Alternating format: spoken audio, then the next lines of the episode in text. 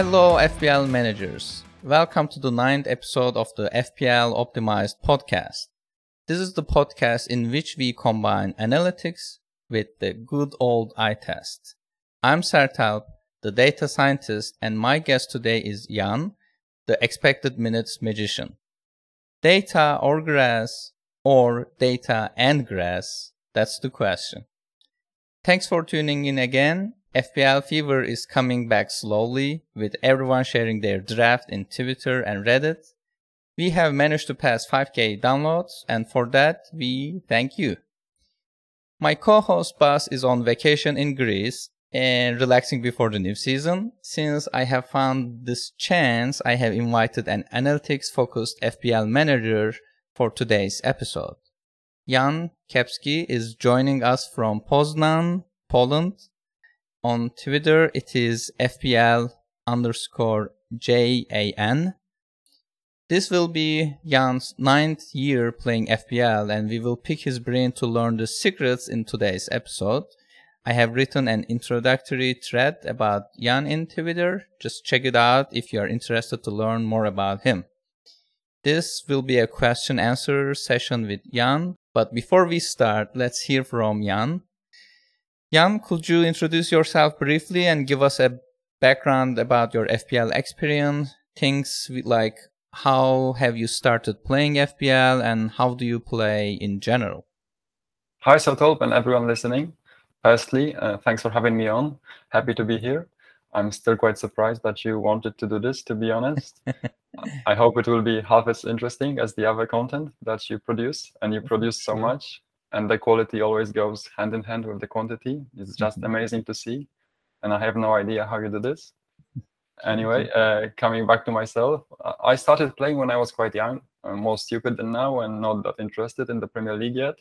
Mm-hmm. Back then, uh, I was probably more focused on football in general and the Polish league more than the mm-hmm. Premier League. I think I first came across FPL uh, on the forum related to a simple browser game mm-hmm. called Haxball, where someone just posted uh, a link to it and challenged the others to play. Mm-hmm. Uh, so at first, I certainly played like someone who, who you'd call a casual now taking a lot of hits, uh, forgetting about the deadlines, looking at all the right wrong things. I think I didn't even finish the first season. I stopped playing a few months be- before mm-hmm. the end. And I think in the summer following my, my first season, I got a little bit more uh, more into it.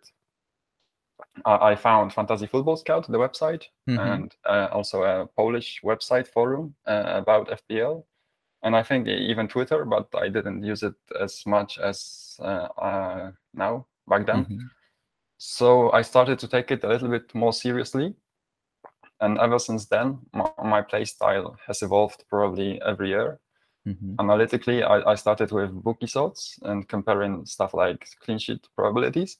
Mm-hmm. Then I added some raw XG data, firstly mm-hmm. from Understat, then I, then I moved to FBref Mm-hmm. And then in the end, like two years ago, maybe, or uh, I added predictive models, so or model really, because mm-hmm. I don't really use any other than FPL review massive data. Mm-hmm. And how are you doing? Already excited for the new season? I am. I am very excited for the new season. I mean, there's always the anticipation at the beginning of the season, right? Because, I mean, like you think you learned the lessons from the last season and you are eager to apply what you learned in the last season to this you know upcoming season so i'm excited like everyone else but let's yeah let's talk about it after maybe eight game weeks and i will be like probably crying in the corner saying that i got unlucky again yeah. Yeah. I think you got lucky last season. Maybe you can't can't, can't, I, can't complain. Yeah, like this season I was pretty lucky. Yeah, I can't complain. You're right. But the, my in my first year, I think I was playing well. Well, I was also learning the game, but I had some unlucky moments, especially yeah. with the Foden and Gundogan pick. I mean, I, I I was in the crowd who went with the uh, Foden, and yeah, that was sad. Yeah, anyway, it's new season, so we start from scratch, from zero, and let's just hope we both get lucky again. Yeah, yeah, yeah. We have new mistakes to make. Yeah. so Yeah, it's amazing. So we will talk about your analytics play style in a bit. And since Bas is not here, I was planning to skip the transfer coverage, uh, but luckily uh, I was uh, talking to Jan about it, and he stepped up. Okay, I will turn it over to you. Help us to have a look at through the transfer window. All right, thank you. So here it goes alphabetically, uh, uh as is your tradition so far. Mm-hmm. So we are we'll talk only about the confirmed transfers in this segment, confirmed as of the, the moment we are recording this pod. So so Tuesday, 12th of July. Mm-hmm. And so we will start with Aston Villa, who have signed Ludwig Augustinsson, a left back from Sevilla. He wasn't great for Sevilla last year, and they were happy to, to get rid of him. I think mm-hmm. in terms of FPL, he will just be a, a backup for Digne because they needed one after selling Matt Targett to, to Newcastle. Mm-hmm. And he he won't be uh, relevant at least for the start, or or at least until Digne gets injured. Hopefully he doesn't, but maybe. Mm-hmm. Yeah, then we can move on to Brentford, who have signed Aaron Hickey, and his price has already got uh, released. It's 5-0 uh, okay. in FPL. He is a 20-year-old fullback from Scotland, coming from Italian Serie A, coming from Bologna. Yeah, he costs about about 22 million euros so quite a hefty price for, for a club like Brentford. Mm-hmm. I'm definitely investing in his potential here since he's so young. He is a player who's uniquely two-footed, especially mm-hmm. for a fullback, and can go inside or outside when receiving the ball near the touchline. He has a good turning radius, ball manipulation, and, and wide variety of passing angles, which mm-hmm. all makes him difficult to press for the opponents. Mm-hmm. Uh, he can bo- play on both sides, uh, thankfully, due to his due, due to his uh, two-footedness. But I think Brentford are signing him mostly for the right side because on the left they have Rico Henry, who is quite capable at the Premier League level. Mm-hmm. And on the right, last season they started with the wing backs formation with Sergi Canos, who was uh, pushed back from the wing uh, and then they finished the season in a 4-3-3 with Kristoffer Ajer, who was then usually a center back at the right back and wasn't that great of a fit. So probably they needed reinforcements in, in the right back area. Mm-hmm. Then uh, Crystal Palace uh, has signed Cheick Doucouré from Lens, a 22-year-old defensive midfielder. Uh, I think he's a huge upgrade on Kouyaté and Milivojevic, who were playing there last season for Crystal Palace. Mm-hmm. They, they were both big pressing traps for the opposition. And Doucouré will help in the build up. He is good at defending space, good at progressing the ball through both both through carries and passes.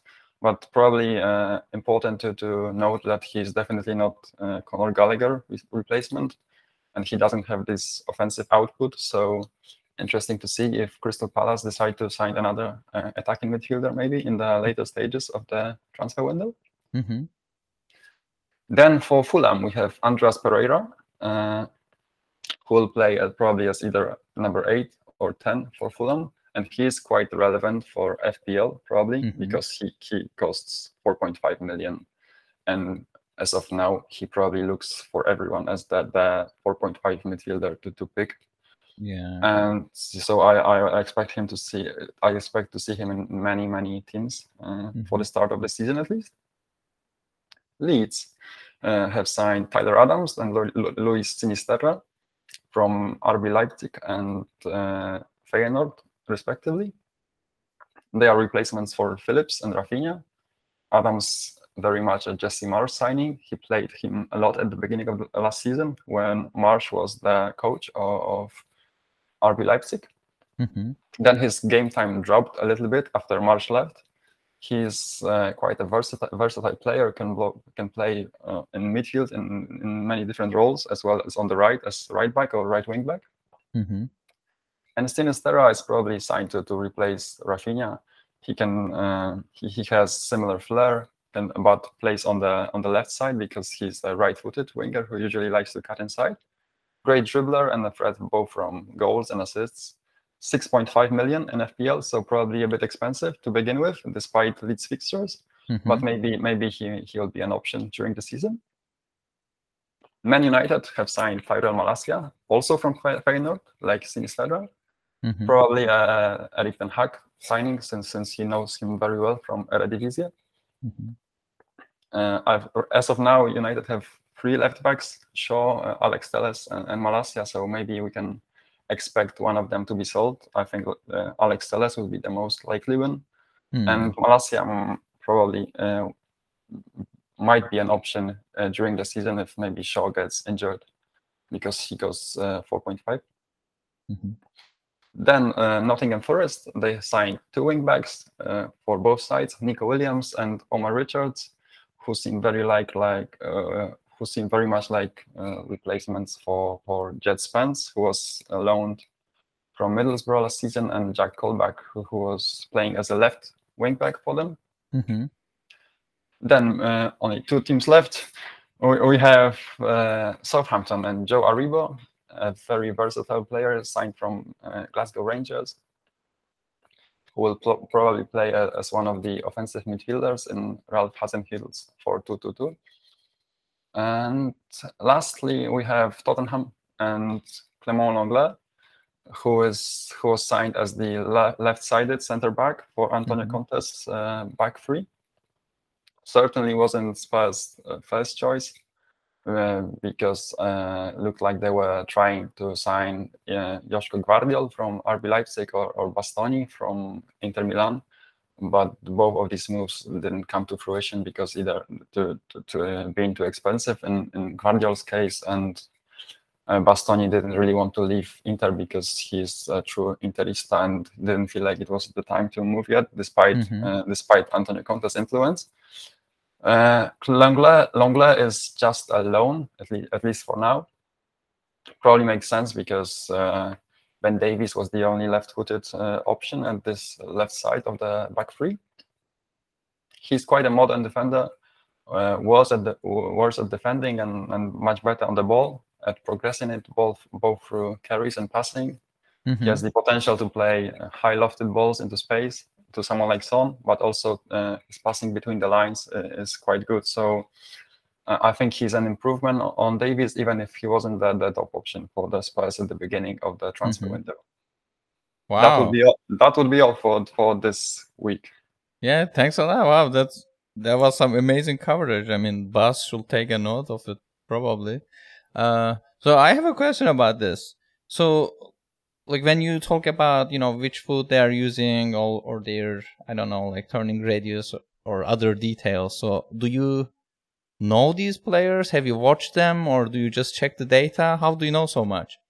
I think from the, this list that uh, I provided here, I, I watched all of them at least once in my life. Okay, okay, So yeah, like some of them, of course, more more, more prominently, some less. I mean, like Long- Lenglet, I think he he played for Barcelona for, for three seasons, so I watched him okay, quite okay. quite many times. But some others, like like Malacia, for example, I just uh, saw him I think maybe two two times in the Conference League last season, so I don't know him that well. Okay. Okay. Wow. Awesome. So, okay. Next question is anyone in this set of players, this new players that you are particularly interested and might get in game week 1 squad or maybe at one point in season like you mentioned a few of them but for the game week 1 especially are you thinking Yeah, for the- buying? For the game week one, probably Andreas Pereira, as Mhm. he's he's already I think a popular choice in the community. Seems like the best 4.5 mid Mhm. at the moment. So yeah, I, I'm quite likely to have him in my game week one team unless something happens. Okay, perfect. Thank you a lot, and I'm sure Bas is happy and smiling uh, on the beach when he listens to us. And next, our QA part with you. I have asked in Twitter for people to come up with questions. Uh, they are curious about you and your play style. For those who don't know, Jan has amazing underlying stat as an FPL manager, and you might be thinking, oh, there's underlying stats for FPL managers now. Yes, there are. In FPL reviews massive data and general data ranks, uh, Jan has great uh, results. I think he has one of the highest chances of making it into top 1k or top 100, I, w- I should say. Yeah, by the way, you finished 100 at one season. Is it top 100? Because by Andy's calculation, that's not top top 100, right? Uh, yeah, yeah. The, the opinions are, are split, but yeah, I I, I hope uh, in the years to come. It will it will count as top season, top 100 finish. Okay. yeah, I I worked hard for it. Come on. yeah, okay.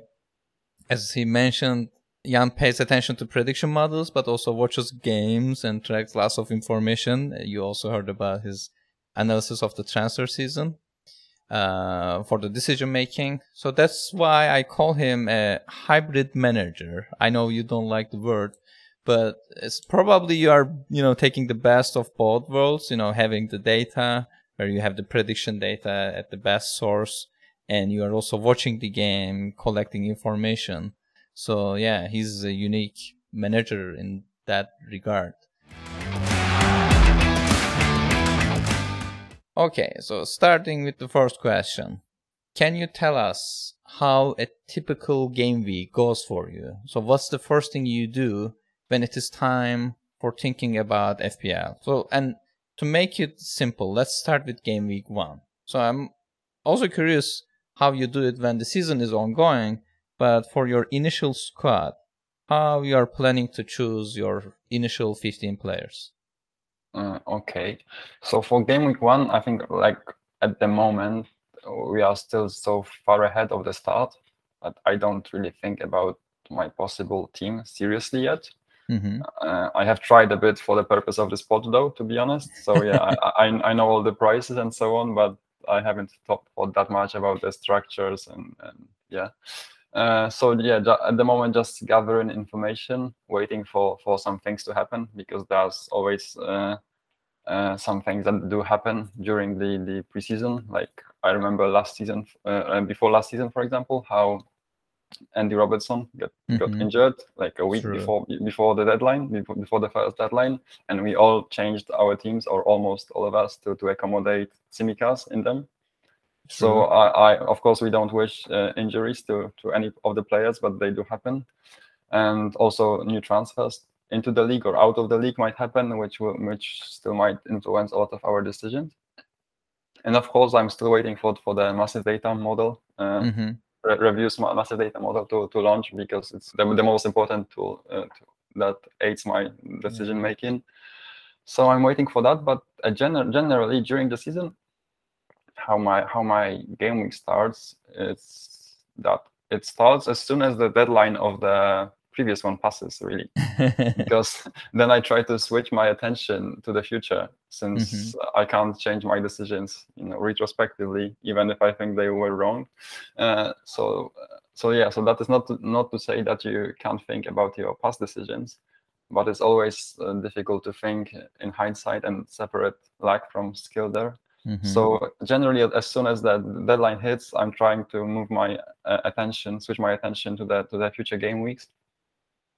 So uh, in a sense, there's not really a start or stop moment for me when thinking Mhm. about FPL. I don't separate game weeks from each other that much.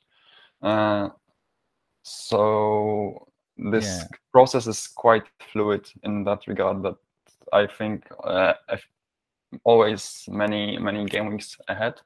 okay. Uh, and then after the deadline hits, I just watch some games usually. Sometimes uh, maybe all of the televised ones during the week. Sometimes maybe only the bigger games that I'm most interested in. And of course, there are also weeks where I don't watch any football at all.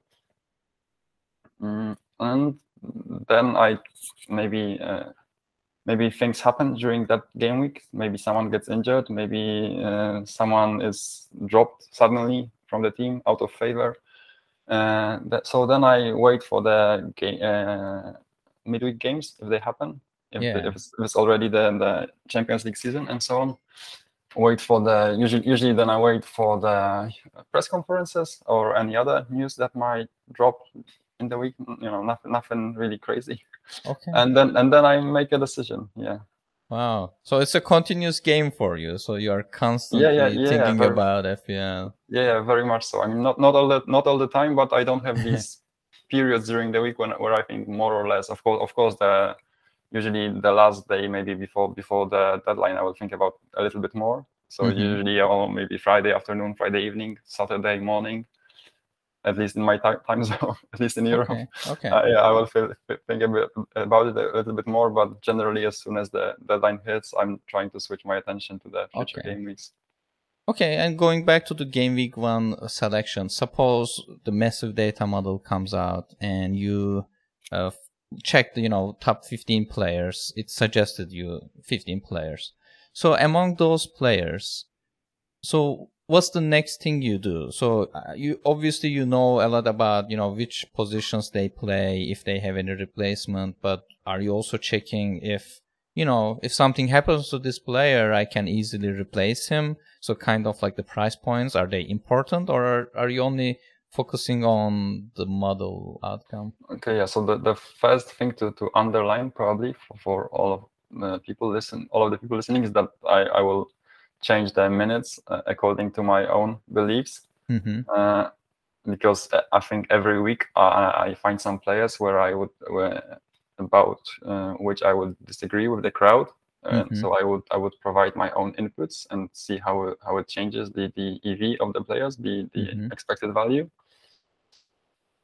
And then uh, about the price points, uh, okay. So I, I think uh, at the beginning I would just try to find the, the highest EV squad possible Mhm. and then maybe see if there are uh, if there are many uh, if there are any trade-offs that I can do in order to to accommodate some future transfers for flexibility. But it's quite difficult, I think, to assess how much how much expected value you can sacrifice in order to have some higher, flex- bigger bigger flexibility in, in your Got team. it. So that there's not there's no easy answer here. I think. Uh, in regards to this season, I've, uh, I've seen that a lot of people are, are talking about the 8 million midfielder price point Mhm. because, because uh, in every top 16, we have an option at that price. And so we might expe- expect uh, some of them to, to, to be in high demand uh, early in the season. So maybe it might be reasonable to, to start with one of them. In, in this team that I quickly put together over the last week, I, I have actually Foden, but not not really because he's exactly eight point uh, eight eight million uh, more because I think that he's uh, a great option uh, as of now. And do you schedule any transfers in advance when you're creating your squad? And uh, for the uh, game week one, team, yeah, I mean, yeah. When you're creating your game week one team, do you uh, like do you say that okay, in game week four I will buy this player and you know make him my okay, so captain? so I don't uh, set them in stone, but Mhm.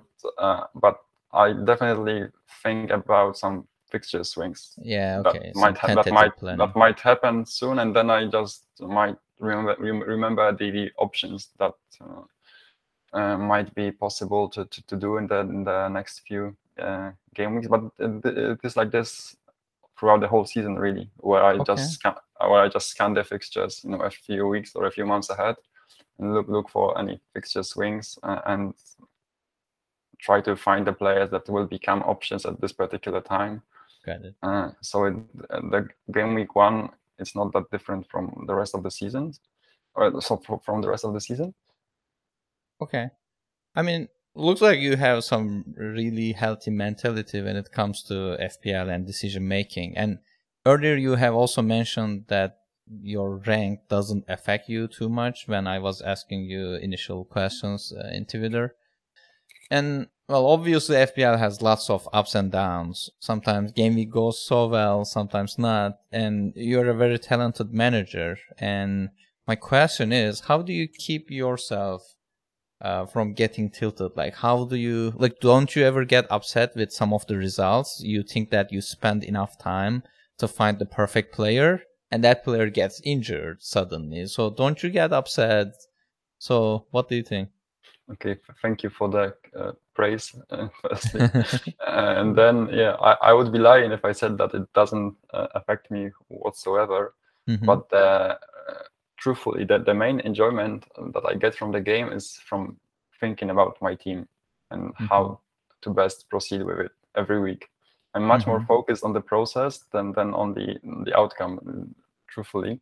Mhm. So uh, the important part uh, uh, for me is to realize uh, even before the start of the season or, be, or before before the game any given game week that football and uh, in turn FPL is a low scoring and high variance game, yeah. which means that over a small sample, uh, the deviations from expected probability are quite common, right? Mm-hmm, that's true. And so the, the the bliss of believing that over the bigger bigger sample, uh, mm-hmm. uh, it gets more and more increasingly unlikely helps me so so then if you if you set out to, to play over a, over a lo- longer period of time like years or, or maybe decades uh, your you know your strategic advantage should okay. prevail over randomness. And the, the law of large numbers i think helps here that yeah. just, just, just be- believing that if you play long enough you, your, your skill will shine through. Okay okay. Yeah so yeah. sense. so yeah uh, just knowing the nature of the game that every week is a kind of spin of the wheel or or, or a roll of the dice, as Sigurd uh, said mm-hmm. once. Yeah, it, it helps because the, the time and effort that you spend on FPL, they don't necessarily guarantee you success. They just yeah. increase your chances for success, the probability of, of good outcome, but they don't definitely don't guarantee it. Yeah, yeah. Well, yeah. So for feeling bad about the, the after a, a bad game week. There are also the effects of social media, probably every mm-hmm, week, mm-hmm, where the high scores will always be more prominent than the low ones. Mm-hmm. And because we are all as humans more likely to post our, our good, good than bad scores. And it might just create an illusion where of you doing worse than you are doing in reality. If, you, mm-hmm. if you see all of those great scores around you, mm-hmm. So if yeah. that that does uh, if that would affect me, then I would probably take a bit take a bit of a step back after a bad game week mm-hmm. and come back with a clearer mind. But thankfully, it doesn't really affect me. Okay. But it would. But that's what I would advise to anyone who who struggles with that. And for me personally, uh, reducing the number of sources and opinions to the minimum really mm-hmm. helps so the general uh, cacophony around you uh, mm-hmm. in the FPL season. I don't follow many people. I don't uh, consume much of FPL content, and and those people that I actually do follow, mm-hmm. Uh, I genuinely like them. So I wish them well. I, I, wish them well, uh, and I'm genuinely happy to to see their success, uh, even in the weeks that are not going that well for me so seeing so many of my friends finish the season strongly was uh, you know like a bit of a consolation uh, mm-hmm, last mm-hmm. season like seeing you finish uh, mm-hmm. finishing so so great you know it put a smile on, on my face uh, rather than you know uh, disappoint me. So that that's great to see people you like doing well in that game. Oh that's amazing. Wow very well said. Okay perfect. My next question is this. So um, if someone is interested in playing like you do and suppose they are totally new to data, stats, prediction models, all that jazz, and if they're playing casually, so what would you be your advice to them? So what's the first thing that you can think someone should know? Do you have any, you know, I wish I knew this when I have started playing FPL kind of tips? Mm-hmm. So uh, I think uh, I would start with uh, the realization of how much noise there is in smaller samples of mm-hmm. data or in the F word. Uh, uh, also, not looking for narratives, or at least not actively looking for narratives and the anchoring mm-hmm. bias, where you find one bit of information and you try to do hang on to that and reference all the other all, all the other info that you get throughout the week with that in mind mm-hmm. and then uh, knowing which stats are more predictive and repeatable than the others okay. so uh, cutting out shots on target shots in the box and so mm-hmm. on uh, helped me definitely mm-hmm since I find them useless uh, at the moment. And probably when I started playing eight years ago, uh, you know, I, I was uh, interested in, in following them. And if you are looking at raw data, like like shots in the box, shots on target, and so on, just I think just looking at XG is all that you need really. Mm-hmm. That's true. Okay, perfect. All right, now questions from Twitter. The first one is from Late Riser 12 or Prenil, the co-host of the FPL Wire show, asks, since Jan is a hybrid manager, has there ever been a situation when the data and the eye test do not match up? Any given such a situation, has he ever met against data when he sees something intangible that's possibly an edge?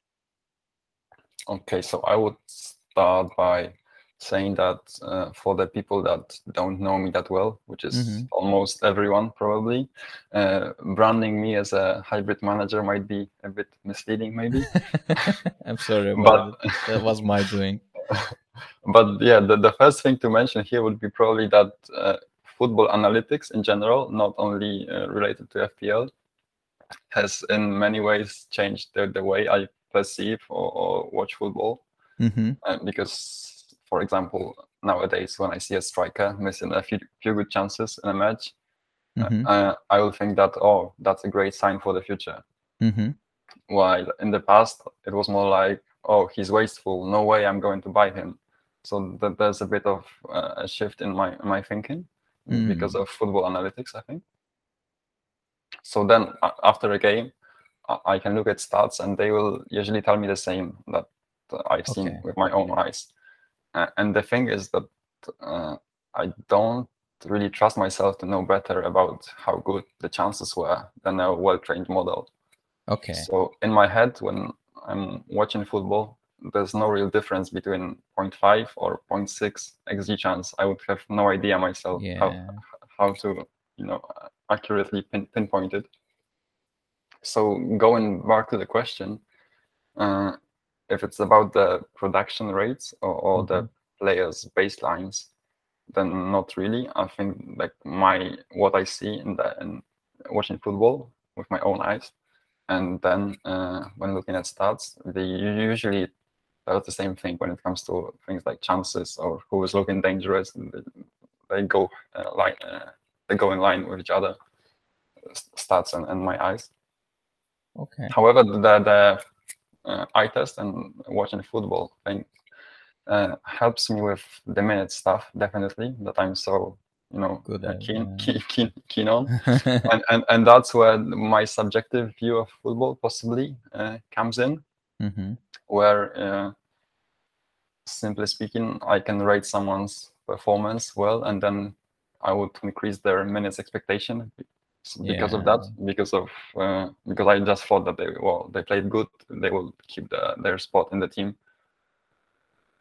So same with watching how the substitutions might affect the game.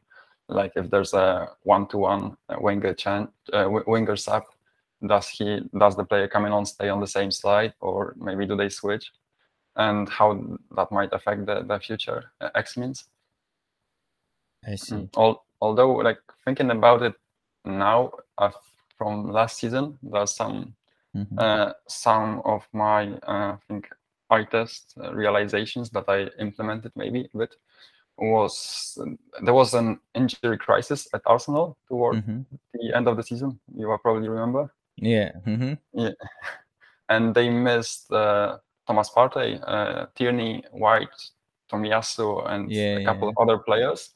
And mo- models at that time were still rating Bukayo Saka very highly as one of Mhm. the possible, possibly captainable players in the, in the double game week 33, I think Mhm. it was. Whereas I was a bit skeptical at the time because knowing him and knowing Arsenal and knowing Arteta, I thought that there was an added uncertainty ar- around his position. hmm Not necessarily from the start of a game, but during the game where, where the substitution effects are uh, increasing. hmm And he indeed in, in- indeed finished uh, one of the games in that double game week as basically a right back or, or just Mhm. covering the whole right flank for Mhm. himself. It was against Southampton. And then in that same double game week against Chelsea, it was, uh, he, took a, he took a penalty at the end of the game. hmm And watching the game, we, we could see that Mar- uh, Gabriel Martinelli was the Mhm. one who initially pi- pick up, picked up the ball. mm-hmm. and then Saka just took it from him. And and after the game, uh, Arteta also said that he was surprised to see that that and that he expected Martinelli to take it. Then I think one week or two weeks later, Saka took another one against United, mm-hmm. but Martinelli wasn't on the pitch at that time. And in the last game week of the season against yeah. Everton, Martinelli took one with Saka on the pitch. yeah. Pitch, sorry, and it could be a surprise for some. Uh, but watching that first uh, game against Chelsea, oh. when, when, you know we could see that Martinelli was the one in, who initially picked up the ball, it wasn't Got that big of a surprise for me. So that's why I also think that's, uh, yeah, coming back to it, I think there's it's there's an interesting situation about uh, related to penalties at yeah. Arsenal this season. Uh, because I would say that Martinelli is ahead of this ahead of Saka, like, uh, considering what, what, I just talked about. But there's okay. also Gab- Gabriel Jesus coming in, whose record isn't that that uh, great to say the least at, at City, but he still he still coming he's still coming in as this star striker yeah. and and you know the main man for Arsenal probably. So it will be interesting to see who, who takes them for for Arsenal next season. Okay. So yeah, watching games then gives you the context about these numbers, which you use it to your advantage, advantage, whether it could be the penalty order or the expected minutes prediction. Okay, that's fascinating to hear actually. Okay, the next question is from Arne Barsnes asking how do we feel about bench from game week 1 up until wildcard 1 activation? So yeah, what do you think, Jan? So obviously the five substitution rule means bench is less important because there will be more chances of getting at least a few minutes of playtime and blocking your auto sub. So are you planning to go with a weaker bench? Then I mean obviously you are waiting for FPL review to release his model, but uh, what is your initial thinking? Do you think you will have some solid options on the bench to rotate or not? Okay, so maybe let's start by saying that maybe there's no need to uh, uh, think about your team as two separate entities. So mm-hmm. the first 11 and bench. Mm-hmm. And I think a rotatable squad of 13 or 14 players, maybe disregarding that the second mm-hmm. goalkeeper, mm-hmm. uh, is always a viable option. And the one that I think solvers uh, like to suggest actually because I remember even uh, last season and the kind of analytics template was was the, the more of more on the rotation side. Yeah, uh, yeah. But yeah, going uh, assuming that we put the money into the first 11 mm-hmm. I don't have any actual rules since uh, it depends on the players in that first eleven that you choose. So if you have riskier players with higher uncertainty surrounding their minutes, let's say Man City meets meets like, like Foden, then they then you should probably have higher weighting on your bench compared to if you had someone like Bowen uh, in that, yeah. that same spot. Since even if he's for some reason benched, he would probably come on. Meanwhile, Foden, I mean, there's always a real chance that he will play zero minutes because that's how that, that's how Pep uh, rolls, right? Mm-hmm. So yeah, so it very much depends on the f- players in that first eleven for me. If you have more on, if you are more on the riskier sides there, riskier side there, uh, or, or more established players with with certainty. Okay. Okay. Perfect. And next question is from Luke. It is FF Scout underscore Luke on Twitter. Asked, I know it's impossible to answer without specifics, but how many fixtures do you think is enough required to make a judgment on a player and by who's performing extremely well on underlyings when previously not doing so? Assume fixtures were and continue to be good. So, and this question actually comes up a lot. Uh, so, what's your strategy in general? So, do you usually wait uh, when it happens, or do you just follow expected points of that player. Yeah.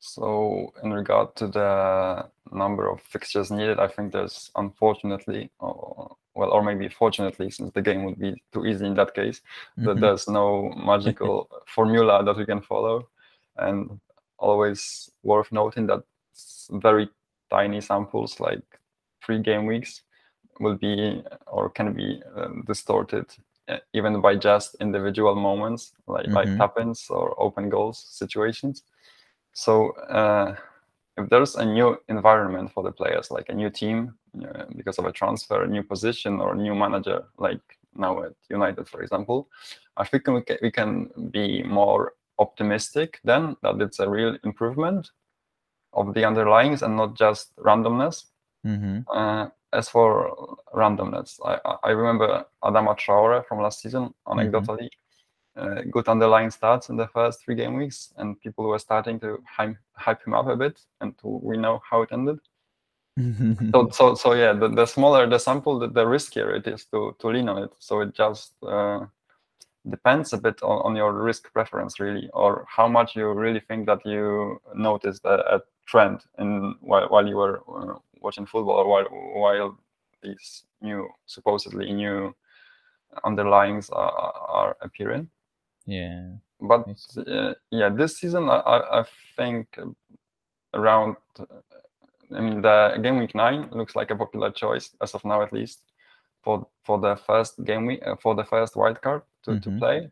So I think whilst while we will have the data from the first eight game weeks, it might be uh, enough to tentatively uh, draw some conclusions from it. Mm-hmm. From it. So yeah, that, that's how that's why uh, waiting at least a few weeks with the first wildcard usually is beneficial because you have the the sample size that you can at least a little bit rely on. Yeah. But uh, generally, yeah, generally I would uh, follow projected points. Okay. Uh, and to, to completely disregard a, a, model that I trust, I'd have to be very, very convinced about my own beliefs, which doesn't happen often nowadays or uh, hardly ever. I'm becoming, I'm becoming, you know, like an expected value slave, I guess, more and more. yeah, there's nothing wrong about that. Okay, next question is from Abdul FPL underscore Salah asks, what other resources do you use apart from watching games to clue up on players' expected minutes, positional shifts, and general info? Do you scout team forums, etc.? So I, I think this is a perfect question to ask because obviously, I mean, you are getting your data from somewhere and i understand you it's an exhausting process too you digest lots of stuff but so what are your main sources here okay I mean, not not at all it's not not an exhausting process for me at least mm-hmm. because i just like it i, I think i'm in nature uh, quite an inquisitive person mm-hmm. detail oriented and and have a good memory for the details for mm-hmm. for the most useless stuff. Like i remember you know hundreds of hundreds of useless facts about footballers for example or some uh, other random facts about the world which which are not really needed uh, for for me but that's how my brain operates i guess. And but yeah sorry to disappoint maybe uh, anyone who who was hoping for some something special but i don't think that i do anything out of the ordinary. Mm every week I will look at all of the teams and, and their lineups and then mm-hmm. their subs. Uh, a lot of the uh, yeah, a lot of the expected minutes stuff will be looking at past minutes for me with recent recent games weighted more heavily, of course, and but uh, always in the relevant context. So which is pretty basic. Who who is injured, who is suspended, who who was potentially just rested after a midweek game, stuff like this. And okay, uh, okay, maybe one one thing that I do when I'm interested in a player. Okay, it uh, comes. I I don't know how popular it is, but it's almost like a like a ritual for me now. Is I utilize the Twitter search function mm-hmm. and and just type the name of the player there. And you will often see things like articles from the press, quotes from the manager, and fans' opinions, and etc it okay. sometimes helps but regarding the fans opinions uh, a bit i generally tend to be conscious uh, about them for for a few reasons like one thing is that i realize that fans uh, tend to either overrate or underrate their teams and their players true and and the, the second uh, bit would be that there's a lot of wishful thinking in Mhm. in regard to to their predicted lineups. I think so. And they are often picking players they would want to see instead of the most probable options. So yeah, in that sense, maybe I, I, I'm actually quite happy that I don't really support any of the team in the league. Mm, That, that the objectivity might help sometimes or at least the desired object- objectivity or the perceived objectivity because i'm not sure like no none of us is truly objective but yeah just trying to be Okay. So you're not rooting for any team, but are you like perfectly neutral? Like you don't yeah even of course there are some teams that i like more or like less but it just depends on the current circumstances like the current Okay. manager current players current play style yeah things like that Like, Okay. for so example, for this season, like, do you have example, any teams? Mhm. Uh, for example, last season I, I really really liked Crystal Palace, even though Mhm. two seasons ago I hated watching them. They were so. It, yes, it's quite you know it changes from season to season really.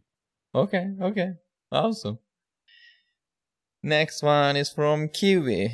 It's the FPL Kiwi on Twitter and asked, "What will what will be your ideal addition to the FPL community uh, in terms of content and why?"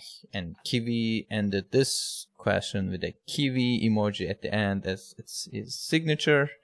So, what do you think about it? Obviously, the market is quite saturated now.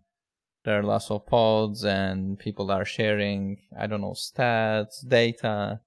But do you think there is anything we are missing? Okay, I might not be the best person for this question because, um, euphemistically speaking, I don't really consume FPL content in a Mhm. traditional way. I'm trying to very much reduce that, but maybe books or, or longer pieces of writing. hmm Uh, I know that some books have been published about FPL, but but uh, I haven't come across any that would appeal to me yet, at Mhm. least. So, like, no, no, no disrespect to any of the authors, but just not my Mhm. cup of tea, I guess. So, yeah, maybe just longer pieces of writing that would that would be cool. Yeah. I mean, with how, how much detail you remember, maybe you can write some Like, some you can just in you can, you can you can just re- read Wikipedia instead of me, I guess. Okay. And next is from Chase and asking after a very nice climb through ranks, top 1k question mark, between game weeks 26 to 30, Jan had a very unlucky spell to finish the season.